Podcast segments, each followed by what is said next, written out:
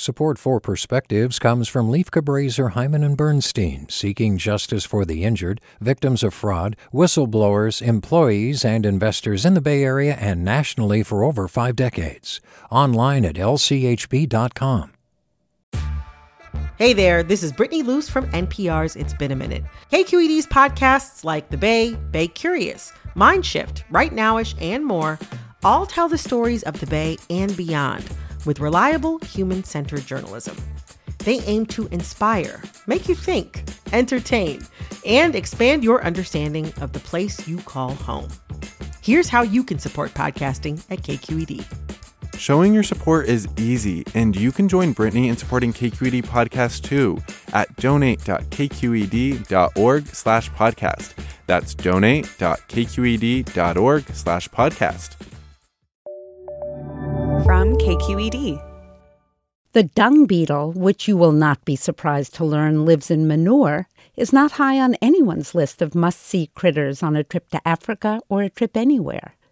But I recently learned a lesson from a dung beetle clearly focused on what a dung beetle often does rolling a ball of dung along the dusty ground at a good clip. Neither pebbles nor bumps nor even a freeloading dung beetle dancing around on top like a circus trickster seemed to interfere with transporting the eggs at the center of the ball of dung to the dung beetle nest, wherever that might be. The sense of purpose was indisputable, even if indecipherable to any non dung beetle. But then the dung ball rolled into a hole. It wasn't a big hole, but it was substantial enough to end the forward progress. As I watched, the dung beetle tried several angles to push the ball out of the mini crater. The freeloading dung beetle rider on top hopped off, maybe to lighten the weight or because the fun was over, to no avail. What might have turned into an existential crisis turned into an exercise in pragmatism. Instead of simply giving up and abandoning the dung ball, the dung beetle decided that where he was was where he wanted to be after all. He embraced being both in the crater and in the moment, maneuvering and spiraling the dung ball into the dusty hole as deeply as he could. Or maybe it wasn't as deeply as he could. Maybe it was just enough to allow him the liberty to abandon the ball and its eggs and move on. I was riveted. How was he so certain of his goal and also so certain of when it was time to give up and move on? Walt Whitman wrote, I believe a leaf of grass is no less than the journey work of the stars. I would say the same of my dung beetle. With a perspective, this is Ellen Greenblatt.